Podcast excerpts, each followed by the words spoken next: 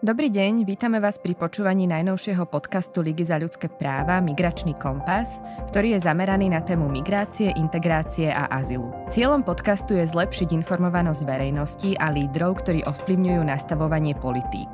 Séria má 24 častí, ktoré vás prevedú rôznymi témami od základných pojmov až po expertné analýzy prostredníctvom zaujímavých rozhovorov s odborníkmi v tejto oblasti.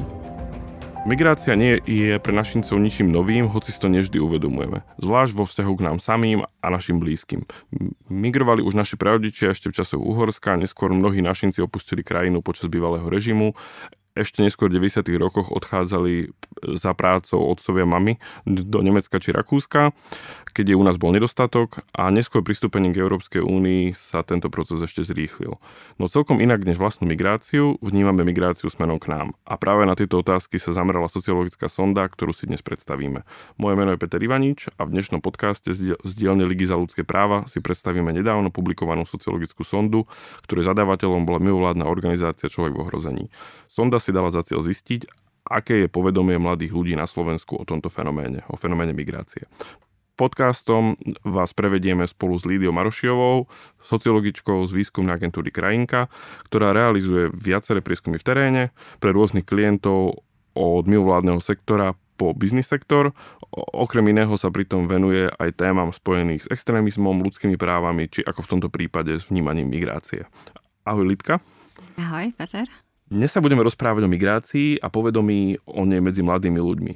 Môže nám tak na úvod povedať, a, a, aký je obraz migrácie medzi mladými a, a aký je obraz migrácie medzi mladými? Tak pojem migrácie alebo vôbec ten fenomén ako mladým ľuďom vôbec nie je v žiadnom smere cudzí. A musím povedať teda, že ho chápu vo všetkých relevantných významoch. Takže keby sme chytili tie de- definície, tak fakticky oni veľmi dobre ich ovládajú. Samozrejme, takomto neformálnom význame. A, a v teoretickej rovine je potešujúce, že nechýba ani ľudskoprávny pohľad na tému migrácie, kedy priznávajú slobodu pohybu a to každému človeku. Hovorím mm-hmm. v teoretickej rovine.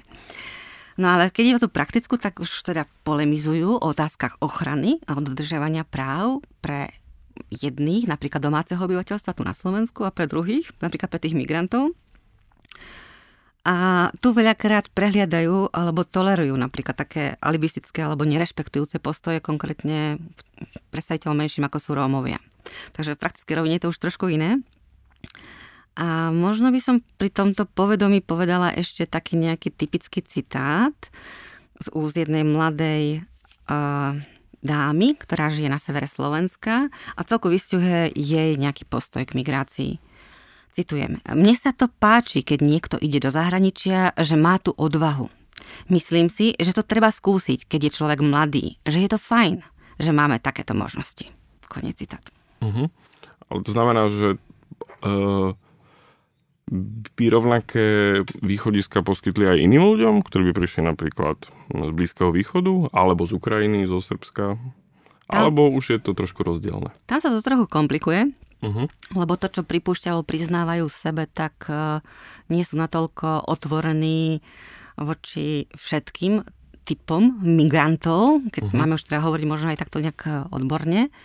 A naozaj tie skupiny e, migrantov, ktoré si uviedol, sú, sú, sú malým alebo aj väčším pre niekoho problémom, keď majú teda pripustiť, či by mali byť prijatí ako potenciálni občania Slovenskej republiky. Uh-huh.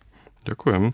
A keď som si pozrel, keď som sa pripravoval na tento podcast, tak som sa pozrel aj do jedného, e, do jedného, e, do jedného eurobarometra z pred troch rokov, a podľa ktorého sa naši mladí ľudia cítia byť len slabo informovaní o otázkach spojených s migráciou a integráciou. Poukázala na, či, na čo si podobné aj táto sonda? Ale áno, toto je také možno, že typické výskumnícke taká výskumnická pasca totiž to, lebo ľudia sa všeobecne cítia malo informovaní a mladí ľudia nie sú výnimkou. To znamená, že oni aj poukazujú na to, že, že ľudia sú nedostatočne informovaní o týchto témach, o, tých, o týchto možno že, a s tým spojených problémoch. To je na jednej strane. A na druhej strane my aj z iných výskumov vieme, že tí mladí ľudia sa o tieto témy a už vôbec migráciu nezaujímajú príliš. Respektíve len niektorí alebo ich veľmi málo. To znamená, že, že áno, tie informácie im chýbajú, na druhej strane sa im nebránia. A to sa mi na tom celkom ako páči, že oni hovoria, že sú vystavení, otvorení im načúvať, zachytávať a spracúvať. Na to sú to, to je vlastne generácia, ktorá, ktorá a nemá problém s informáciami, ale má radšej tie kratšie, vecné, stručné a zábavné. Zábavné, no to je veľmi dôležitý bod. Ja som si v tej súvislosti našiel v analýze jeden citát, ktorý hovorí v spoločnosti evidentne chýba spoločenská verejná diskusia o migrácii, jej tematizácia ako globálne témy na úrovni Slovenska, oblasti či regiónov a, tiež im, tým respondentom, chýbajú fakty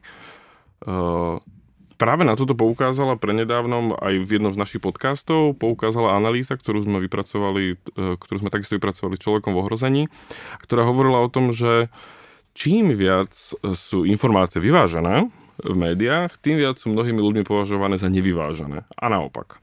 Ľudia očakávajú istú formu informácií, ktorá bude zodpovedať tomu, čo chcú, a mm. nie e, to, čo je e, že sa nazveme objektívnym alebo vyváženým.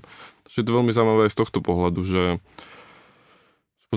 Áno, my sme tiež prišli na to teda aj, aj počas tejto našej kvalitatívnej sondy, že keď hovorili o tom, že aké informácie im chýbajú, tak aj keď odznelo slovo pozitívne, že máme príliš nejak nastavený negatívny obraz napríklad o migrantoch vôbec prichádzajúcich do Európy, tak oni veľakrát majú na mysli aj to, že im chýbajú aj tie negatívne, respektíve nechcú sa im vyhýbať. To znamená, že áno, e, vedia to tak akože pomenovať, že objektívne správy dostanú najlepšie, ale jednoducho nielen na pozitívne správy zaberú, aj keď ako by im chýbali, lebo cítia, že sú v pretlaku tých negatívnych. Ako v mojom ponímaní takisto, ako e, tie vyvážené spravodajstvo má byť aj, aj o negatívnych, aj o pozitívnych, aj o tých úplne neutrálnych. Takže... V každom prípade oni, oni nejakým spôsobom, um, ako my keď sme robili tú sondu, samozrejme sme um, najskôr spontánne mapovali ich nejaký prehľad alebo vhľad do témy, ale potom sme fakticky aj s nimi podstúpili takú deliberáciu, to znamená, že sme mohli spolu zvažovať, ako to je, v ktorých proste nejakých tých hlbších uh, rozmeroch tých tém a, a prišli sme na to teda, že, že akože oni majú radi hĺbku a chýba im tá hĺbka pri tejto téme. A to jednak v tom mediálnom, ale aj verejnom diskurze. A k tomu napríklad uvádzali aj to, že, že oni ani presne nevedia, ako to je v cudzích krajinách alebo v iných krajinách. A toto by napríklad uvítali, lebo to je niečo, čo je ilustrácia, čo je konkrétne, čo sa vedia chytiť, čo mu uveria. Ale zároveň v tej analýze hovorili o tom, že my by sme nemali príjmať migrantov, keď iné krajiny, povedzme na západ od nás, nedokázali pri, e, za tie 10 ročia, keď e, príjmali migrantov, nedokázali e, že, efektívne zapracovať na integrácii a tak ďalej. Čo v skutočnosti nie je pravda, lebo niektorým krajinám sa to podarilo viac, niektorým menej. Ale zaujímavé bolo, že e, oni sa domnievali, že je to tak, že majú informácie, alebo, ale tie informácie boli zjavne nedostatočné. Presne tak, ako je to taký e, kruh mnohých protirečení a kontrastov a oni, oni vidia teda, že e, aj tí migranti v zahraničí, lebo teda mnohí sú cestovaní, e, nemajú jednoduchú pozíciu alebo ani sociálne postavenie a že mobilita, že to je cesta zarúbaná aj v tých krajinách pre migrantov. Uh-huh. Alebo pre tých, ktorí sú najmä nízko kvalifikovaní, nevzdelaní, prípadne ešte nie sú príliš jazykovo vybavení a tak ďalej. Takže že oni, keď vidia tieto problémy vonku, povedzme v tzv. vyspelom západe, tak hovoria, že ako to môžeme zvládnuť my. Takže je, je, to niečo, čo, čo vyžaduje ako keby aj uh, ich nejaké nastavenie na to, že, že pôjde to, dá sa to, že je to proces. Uh-huh. to, čo mladým ľuďom niekedy chýba, taká tá, tá trpezlivosť. Ale starší, starší teda boli zase zdržanliví, že či to vôbec ten proces máme podstupovať. Aha, rozumiem. Ďakujem. No ale že, skúsme sa vrátiť naspäť k samotnej analýze. E, vedela by si skrátke povedať, čo bolo jej cieľom? Alebo cieľmi? Ty si to aj naznačil teda, že my ano. sme tak mapovali to povedomie ľudí, hej, o uh-huh. migrácii ano. a o migrantoch. Takže jednak sme sa akoby sústredovali na tie pocity a medzi nimi povedzme to, čo môžeme nazvať obavami alebo hrozby s tým spojené, ako oni vnímajú, úvahy, a možno, že či aj nejaké mýty akože na túto tému sú sprevádzané akože v ich povedomí. No a nás to teda akože dosť zaujímalo aj teda v spolupráci s našim zadávateľom, teda človekom ohrození, ako vnímajú tieto problémy s ohľadom na vlastnú situáciu. To znamená na stav spoločnosti, na geopolitické postavenie Slovenska, na globálne problémy. To znamená, že nie len migrácia ako taká, ale fakt tak v takej sebereflexii na seba samých aj, aj našu krajinu. Veľmi zaujímavé. Čo znam, e, tento vnímali sami seba ako migrantov? Lebo vieme o tom, že Slováci alebo obyvateľia Slovenska sú pomerne migrujúc tou spoločnosťou, ako v rámci Európskej únie. Jednoznačne dáta ukazujú, že napríklad medzi krátkodobými, e, medzi krátkodobými migrantmi sme úplne top a to prekračujeme oproti druhému Luxembursku sme druhý v poradí. A jeden z citátov, ktorý bol, e, že v analýze hovoril o tom, že že pendlovanie už je, za dneš, e, je, je už v dnešnej dobe bežné, to znamená ako také pravidelné prekračovanie hraníc, alebo keď chodia napríklad ženy e, opatrovať do Rakúska, približne 40 tisíc žien až pracujú v zahraničí, ťažko sa to odhaduje, lebo nie sú presné čísla. Pritom je faktom, že to nie je celkom bežné v Európe, u nás to bežné je. A my to vnímame ako niečo normálne. Ako to je zaujímavé, že tento aspekt, že sme si dokázali spoločnosti úplne normalizovať, ale je to migrácia od nás, ale nie smerom k nám. Vnímame to trošku rozdielne teda trošku, trošku dosť. Úplne presne si to vyjadril, pretože majú mnoho skúseností, tí mladí ľudia s tým, teda, že oni sami, ich príbuzní, známi, vôbec Slováci cestujú masívne do zahraničia za prácou, štúdiom, za lepším životom, za snom. a, a považujú to za normálne, jednoducho považujú to za súčasť svojho života, svojho životného pocitu priam. A v tomto sa výborne prejavujú ako nositeľia práv ako mm-hmm. európskych občanov, ktoré sú im priznané, hej, teda jednak tá sloboda pohybu, ale tam, tam, tam, tam sú aj tie práva ako na rodinu, na zdravotníckú starostlivosť, na vzdelávanie a všetko s tým spojené. Takže oni v tomto akoby veľmi razantne cítia a aj, aj dôsledne si tak akože hája tú pozíciu, že oni keď chcú, tak o, môžu odísť a kamkoľvek zase prísť a podobne, alebo aj sa vrácať. Ale pokiaľ ide možno o iné skupiny obyvateľov, tak tam sú takí, by som povedal, tak slepo jednoduchí až povrchní. Hej? Mm-hmm. Že mhm. toto tam už tak dôsledne neartikulujú, respektíve neriešia, že či aj im je to umožnené takéto aj ľudské práva a ostatné práva. No to, že my tie práva máme, ale nie vždy nutne ich dáme každému ďalšiemu alebo iným ľuďom. Presne tak, respektíve neurobíme príliš veľa preto, aby sme ich presadzovali alebo uh-huh. rešpektovali minimálne. Á, rozumiem, ďakujem. Potom ma zaujalo ma, že v analýze sa v súvislosti s vnímaním migrácie hovorí o tzv. neurologických bodoch verejnej diskusie. O čo ide a čo to znamená pre verejnú debatu, ak máme určité nejaké neurologické body, nejaké citlivé body? Tak neurologické ako znamená v zmysle, že citlivé to znamená, že niečo, čo rozdeluje spoločnosť alebo ju polarizuje. A oni toho boli akože veľmi dobrým príkladom, bo na jednej strane hovorí, že aká je tá téma relevantná, spoločensky naliehavá, ale zároveň sami boli príkladom toho, aká bola citlivá, lebo jednoducho veľmi citlivo reagovali na rôzne aspekty toho, keby sme ich mali integrovať, čo by to znamenalo, keby mali mať nejaké nebodaj benefity spojené so sociálnym e, systémom a podobne.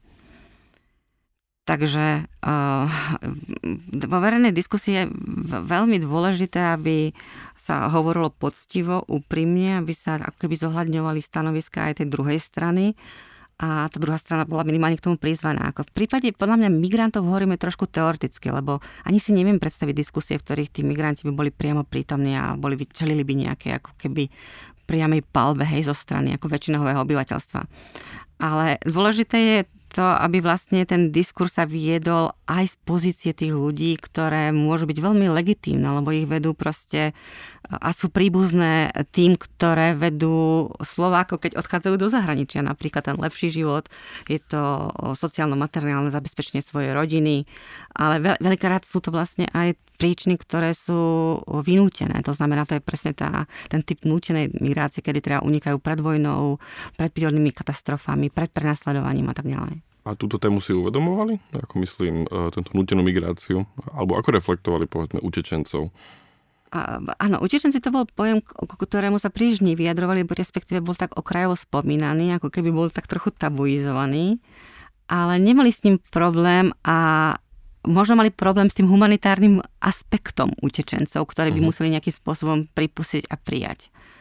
Ale, ale v zásade e, utečencov prikrývali nejakými možno nie príliš uh, čestnými úmyslami alebo motiváciou tých ľudí, ktorí prichádzajú povedzme na európsky kontinent.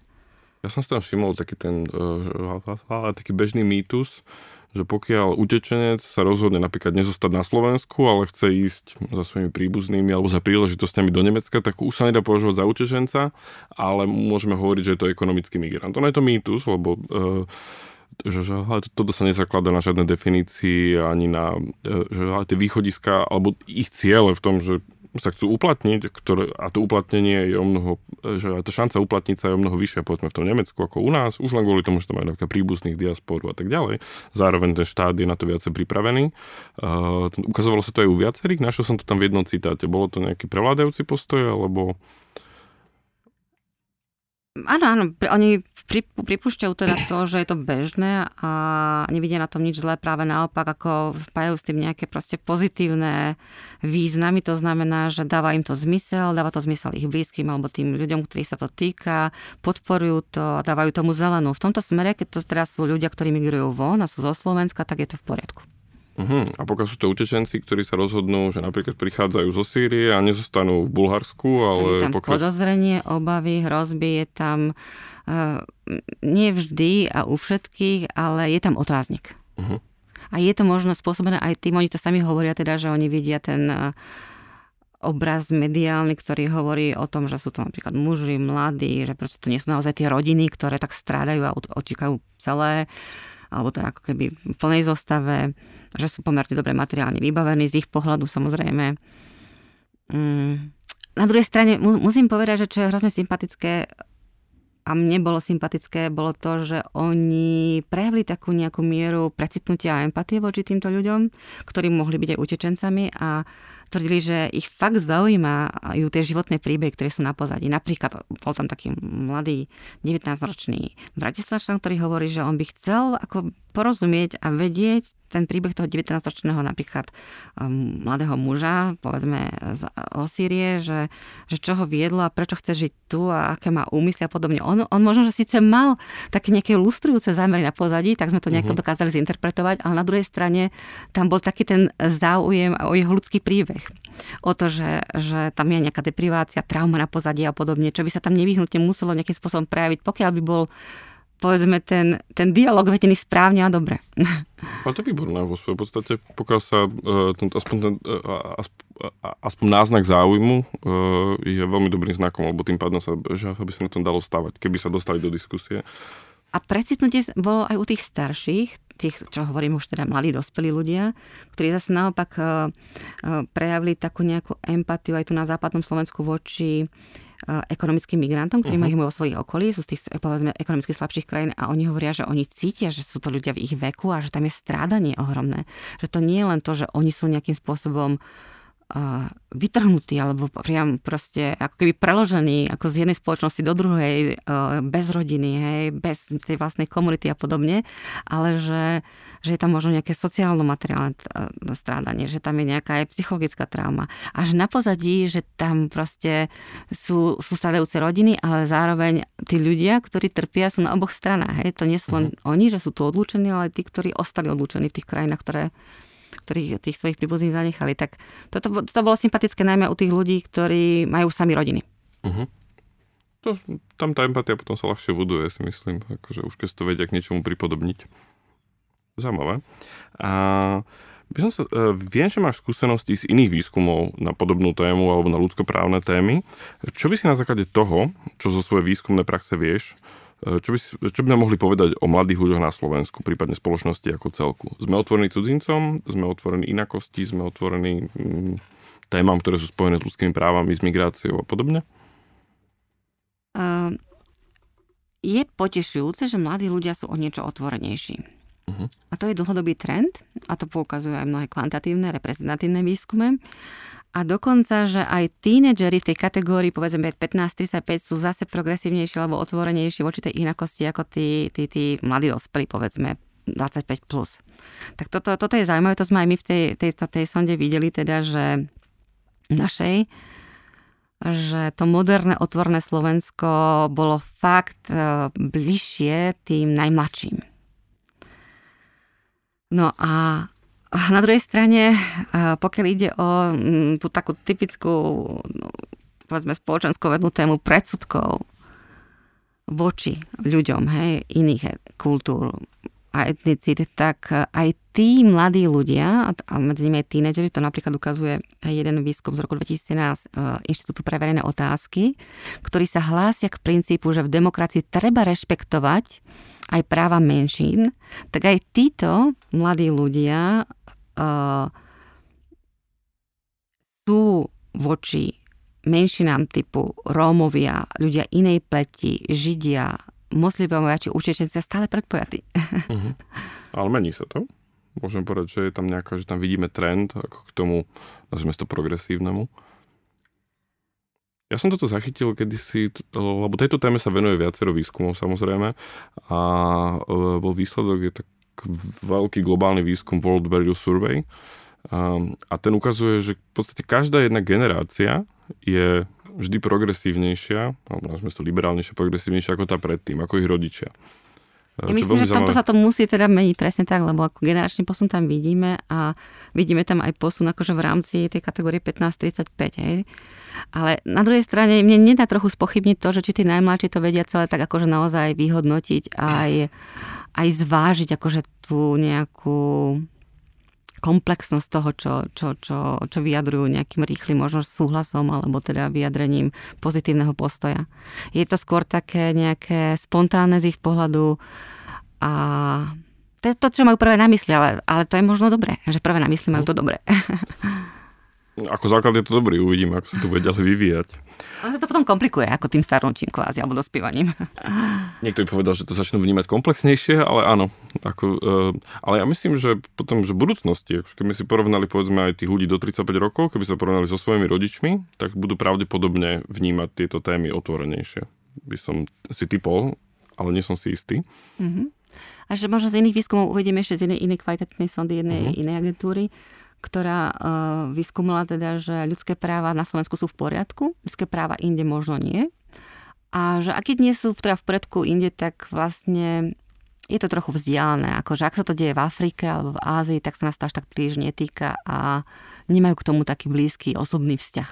Uh-huh. A ja myslím, že presne tento osobný vzťah je niečo, aj taká nejaká, keď, keď nejaký problém sa stane osobným pre mladých ľudí, tak ho dokážu prežiť a úplne inak sa oni zaujímajú a aj vyjadrujú o ňom. Zaujímavé, no. Uh, ja sa spýtam, tak to sa vrátim späť uh, k tej analýze, že či vnímame samých seba ako migrantov. Áno, ty si mi už tú otázku áno. položil, áno, áno, tak uh, my sme to robili dvoma spôsobmi, teda, že sme zistovali spontánne, že teda ani nie, a na druhej strane uh, bolo to úplne bežné pre, pre nich teda uh, uvádzať a vyjadrovať uh, sa o tom teda, že koľkých ľudí poznajú vo svojom okolí, najbližšom aj, aj proste v regióne, ako odchádzajú a vracajú sa, alebo aj nie. A je, je, je, ja som zaregistroval, že ak sa mali sami seba pomenovať alebo svojich blízkych ako migrantov, tak nereagovali práve značením. Áno, a to pre ten polarizujúci a negatívny náboj, ktorý sa spájal uh-huh. slovom migrant alebo aj, aj, aj, aj migranti.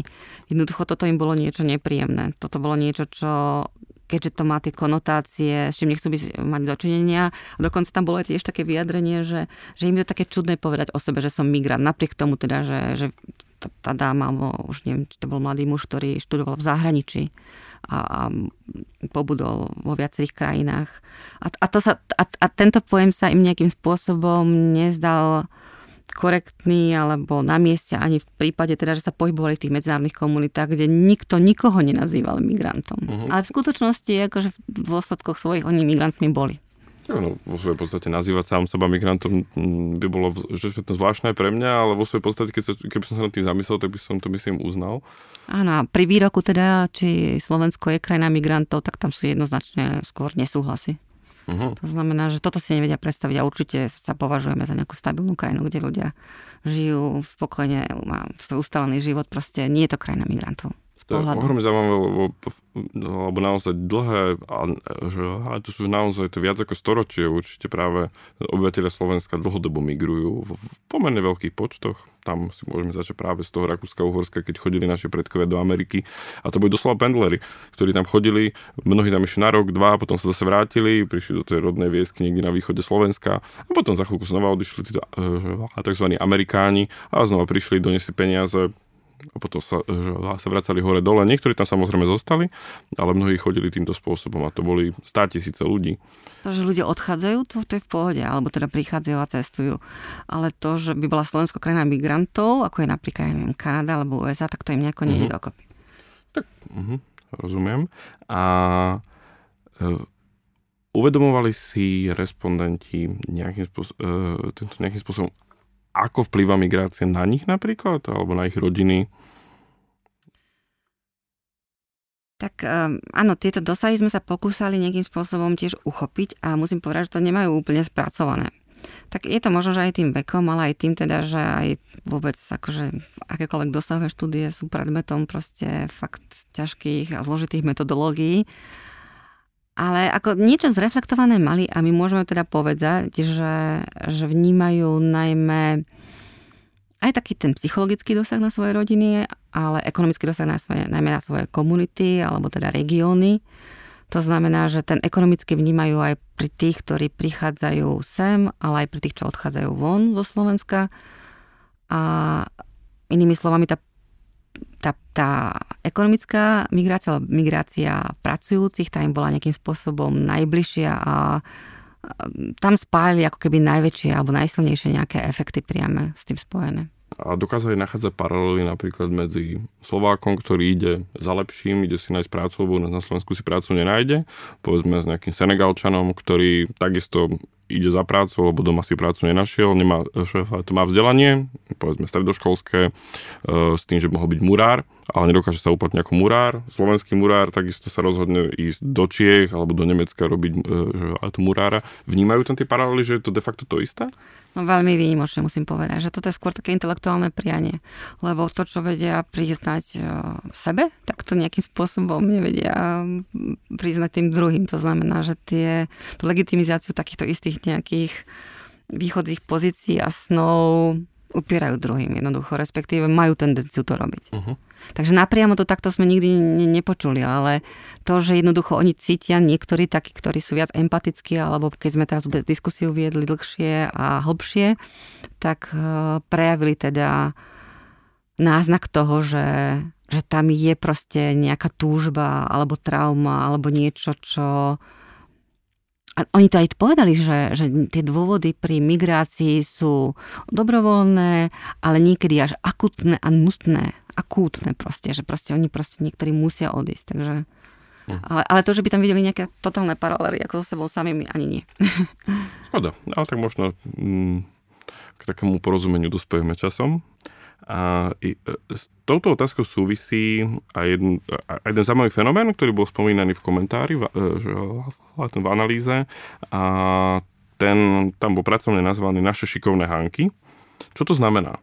Čo si po tým predstaviť? Podľa mňa je to veľmi, e, je to veľmi pekne uchopiteľné, je to veľmi zaujímavý fenomén. Áno, tento uh, pekný obraz patrí uh, ale Galovej Kriglerovej, uh-huh. naše šikovné Hanky a ona o tom hovorí vlastne v prípade ekonomických migrantov zo zahraničia na Slovensku, ktorí sú vnímaní ako tí, ktorí nám berú prácu, ale slovenskí ekonomickí migranti sú vnímaní ako tí, ktorí sú šikovní, to sú tie hanky a vedia sa uplatniť všade, naozaj všade a vo všetko musím povedať. Veľakrát aj v oblastiach, kde, kde povedzme západné ženy tak neúspejú, lebo napríklad nie sú také zručné v kuchyni alebo v domácnosti alebo v, ja neviem, pri šití. No a teda nevnímajú to, že, že majú veľmi ťažkú situáciu, musia odísť. Takže zase, zase to, že to, čo sme už hovorili, teda, že nazráme lepšie na tých, na seba samých ako na tých druhých. Toto je zaujímavé, som, som úplne presvedčený, že keď sme sa spýtali v iných krajinách, tak majú takisto svoje šikovné hanky, ktoré, že keď odchádzajú ľudia od nich, tak to sú tí priebojní, šikovnejší, lepší, ktorí sa dokážu uplatniť. A keď niekto prichádza k ním, tak im tú prácu berie. Áno, my z tých migračných výskumov aj vidíme teda aj to, čo sa volá brain drain, teda únik mozgov, že, že odchádzajú jednotky väčšinou z krajín, hej, zo mhm. Slovenska, uh-huh. tzv. jednotky, a ostávajú tu dvojky. To znamená, že toto je také univerzálne aj, aj v iných, z iných krajín odchádzajú tí najschopnejší. To znamená, že že ten drive, to je to, to také hnanie sa za tým lepším, akože tam musí byť citeľné, ale, ale ťažšie to pripúšťame. A, a čo je teda úplne e, šokujúce, že to nevieme priznať napríklad ani Rómom, ktorí odchádzajú do zahraničia. Uh-huh. A evidentne tam e, veľakrát musia pracovať e, na to, aby teda sa uživili a, a nejakým spôsobom dokázali fungovať v tej krajine, mali zabezpečené základné materiálno-sociálne potreby a deti sa mohli vzdelať a podobne. Takže uh, skôr ich podozrievame z toho, že tam odchádzajú využívať ten systém. A to vlastne pripisujeme veľakrát aj migrantom, alebo imigrantom, ktorí by sem prišli, že údajne by tiež prišli využívať ten náš. Hm, takže opätovne, ak hovoríme o takých tých iných v úvodzovkách, tak e, im nedávame tie isté kvality alebo tie isté východiska, ako máme my, alebo nepriznávame im tie isté. Áno, a medzi tých iných patria aj Romové na Slovensku. Áno, áno.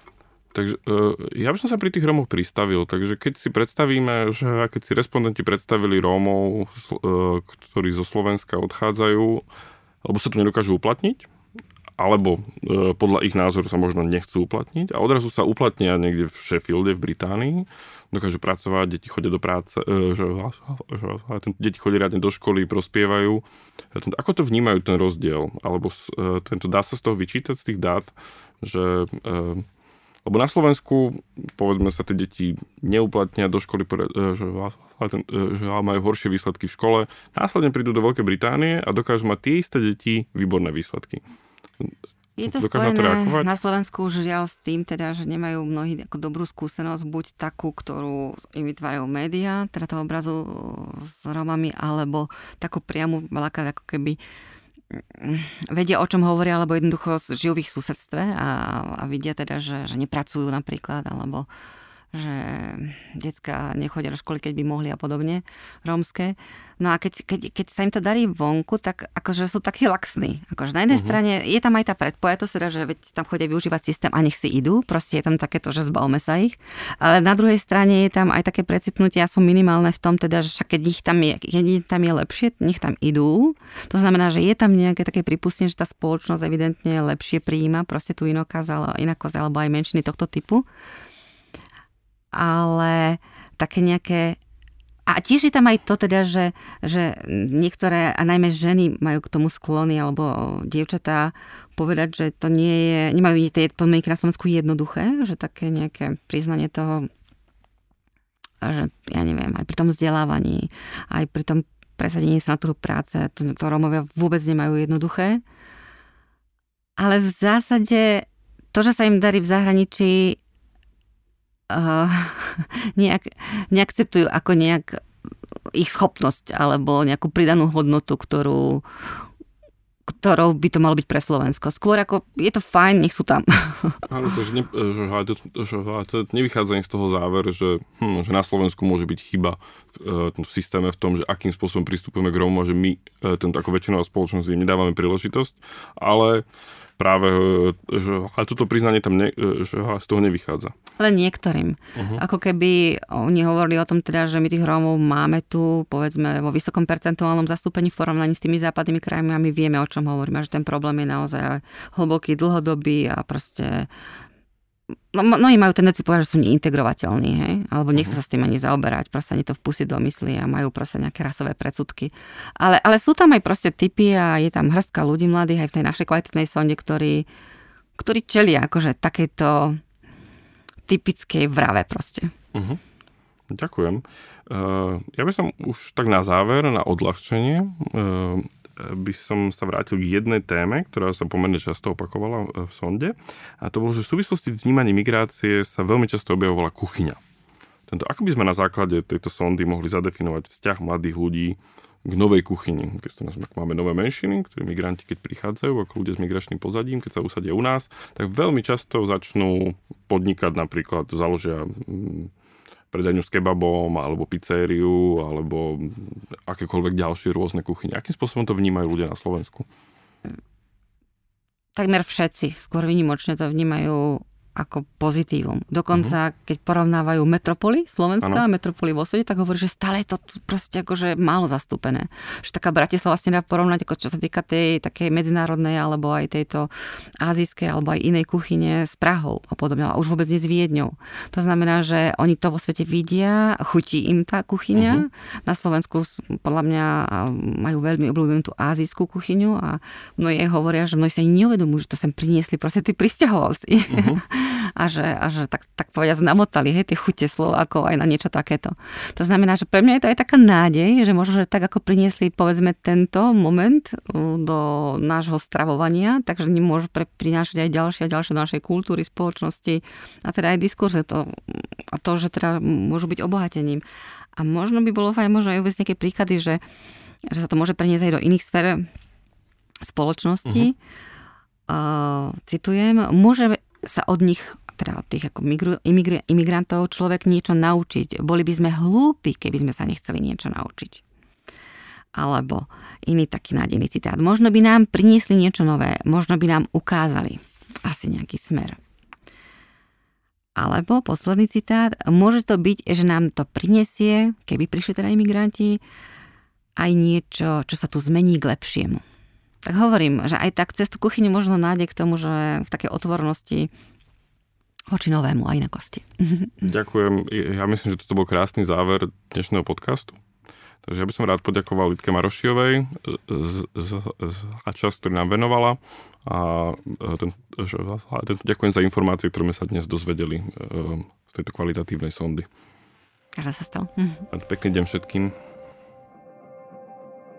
Podcast Migračný kompas je spolufinancovaný nenávratným finančným príspevkom z prostriedkov operačného programu Efektívna verejná správa z Európskeho sociálneho fondu. Podcast Migračný kompas je realizovaný Ligou za ľudské práva a viac o tomto projekte nájdete na jej web stránke www.hrl.sk.